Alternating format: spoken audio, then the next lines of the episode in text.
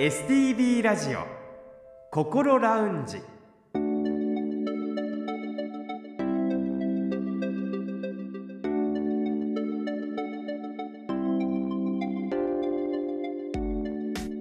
おはようございます。北本孝雄です。今朝も聞いてくださっていますか？この時間は本人でもさらに家族でもなかなか分かりにくい心の悩みについて一緒に考えていく番組心ラウンジをお送りします。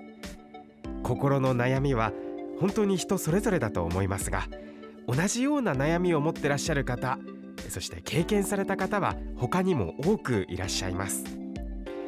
そういった方たちと数多く接してきた専門家の方のアドバイスを中心に未来に向かって前向きな一歩を踏み出せるような情報をできる限りお届けしていきたいと思っています。この後8時15分までぜひ心ラウンジにお付き合いください。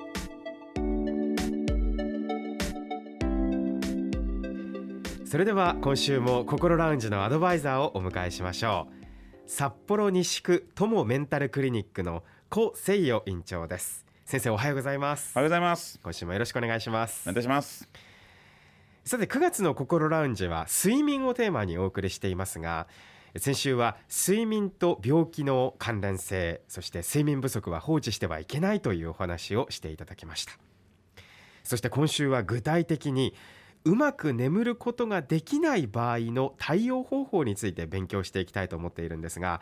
先生がそういううまく眠ることができないと相談にいらっしゃる患者さんに対して最初に行うことは何ですか？そうですね。最初はですねやっぱり患者さんの聞き取りから始めますね、はい、その人の睡眠習慣をよく聞いて、うん、生活の伝播も確認してですねこのうまく眠れない原因がどこにあるのかを分析していきますね。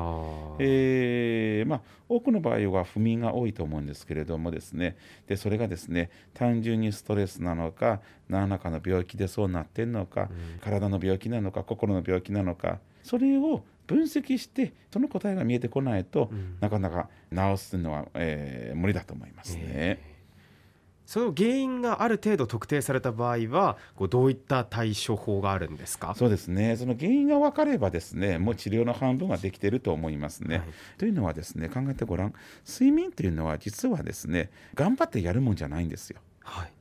だって頑張って寝ようというのはね実は間違ってるんです。寝るということは自然とできることですよね。うん、どうやって眠ろうって考えたらどんどん目が冴えてしまうっていうことですよね。そうです、うん、一番いいのはですね例えば決まった時間に寝ようとする人が結構多いと思うんですけどもまあそこはまずやめることですね。へ決まった時間に寝ない方がいいんですか？むしろ決まった時間に寝ない方が私は多いと思いますね。疲れたら寝ればいいんじゃないでしょうか。へえその規則正しく生活をしようと何時に寝て何時に起きようそれをちゃんと体に覚え込ませようというふうに私も教育を受けてきましたし皆さんもそうだと思うんですけどちょっとそこの概念が違いますね。えー、だってね例えばですよ、えー、日中いっぱい動いた今日は晩ご飯おかわりしますよね。でも日中はぼーっとしてずっとテレビ見てたら腹減りませんよね。睡眠だって一緒じゃないですか。今日は日中はたくさんの頭を使いました。しんどくなりましたはよ寝ようって自然と眠気がものすごく早く来ますよ、はい、でも疲れてなければ脳は疲れてませんよ、うんうん、そうすると、えー、なかなか眠気がやってきませんよ、はい、だから毎晩晩ご飯食べる量が違ってくると同じようにですね必要な睡眠時間違ってくるわけですから。そうするとやっぱりね眠くなったら寝たらいいんじゃないでしょうか。そうなんですね。そうですよ。えー、睡眠時間にそんなにこだわらなくていいっていう、はい、そうなんですよ。そういうことなんです、ね、そうですよ。私ねこの番組で時々ね人間は猿に例えるんですけれども、はい、あのいろんな病気はですね人間も猿も共通なんですけども、はい、不眠症はおそらく猿にないと思いますなんで猿は、ね、不眠症にならないと僕は断言できるかっていうとね、うんうん、睡眠を妨げるもの猿にはないんですよ、うんうん、睡眠を妨げるものは何かっていうと時計だったり電気だったりするわけですよ。要は本来は昼と夜っていうのは自然と分かるわけですよね、暗くなったら夜わけです。夜なわけですからね、はい、でも時計があると暗くてもまだ夜じゃない。映画館の中だから暗い。うん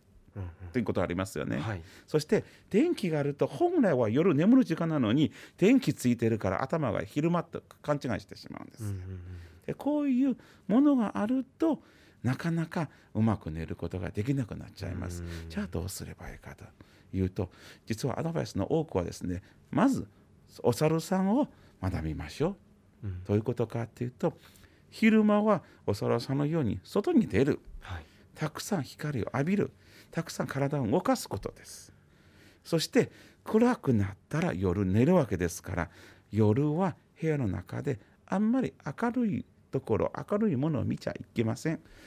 そういう意味でですねあの私たちが実はね、えー皆さんよくそうあのアドバイスすることはまあ自然の摂理ってものなんですよ。うん。それをすればね眠れることは多いと思いますそれでも眠れなくて日常生活にどうしても支障が出てしまうっていう方もいらっしゃると思うんですけどそういった方はどのようにしたらいいんですか？そうですね。そういう方はですね、えーやはりねお薬出すことも一つの選択肢になりますね、はい。い、わゆる睡眠薬ですね。睡眠薬を出すああそれやっぱり薬に頼るっていうことが選択肢の一つなんですね。だってその方が楽になるわけですから、うん精神医学の全般要はお医者さんというのは患者さんを楽にしてあげるのは仕事ですから。うんうんうんお薬飲んで、えー楽になるのであれば飲むのも一つの手ではないですかね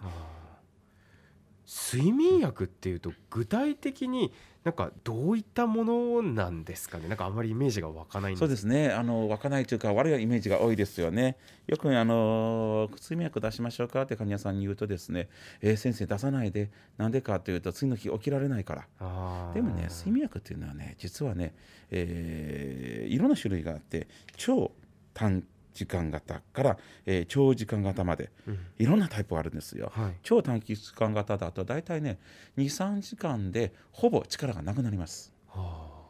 ということは、えー寝入り花だけちょっと力借りたいっていう時によく使われますよね。うんうん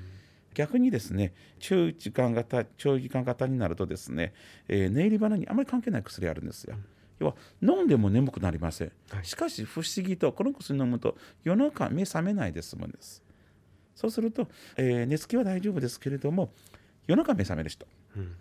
特に、えー真ん中から後半になるとなぜか目覚めてそれが寝れない人いますよね。あのトイレで起きるのが普通ですよ、はい。特に問題はないですけれども。トイレ行って帰ってきたらもう30分も1時間も寝られない人が。一度起きてしまったらっていう方いらっしゃいますよね。そうでそういう人にですねこういう中時間型の、えー薬を使うとですね不思議とですねぐっすり眠れるんですよ目覚めないで。へあの睡眠薬はですねまた個人差がものすごいあって、えー具体的に言いますとですねこの薬を飲んでから代謝して外に出し切るまでかかる時間。これ個人によって違いますね特に高齢者の場合は、えー時間かかることが多いですので若い人にとって23時間しか効かなく薬でもですね高齢者の方になるとですね、えーやっぱり56時間ぐらいかかったりしますよね。あでそれによってねまた個人差があるから少しだけ出してみてで1週間後に来てもらってどうだったの？って聞いてまた変えたりする何回もやらないとね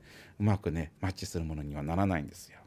あそもそもの驚きだったんですけど睡眠薬ってそれだけ種類がたくさんあるんですあね。日本で、あのー発売されている処方薬あの睡眠薬の中にですね処方できる薬で何十種類ありますよすすえな何十種類？何十種類ありますよああそうなんですね。そうですよ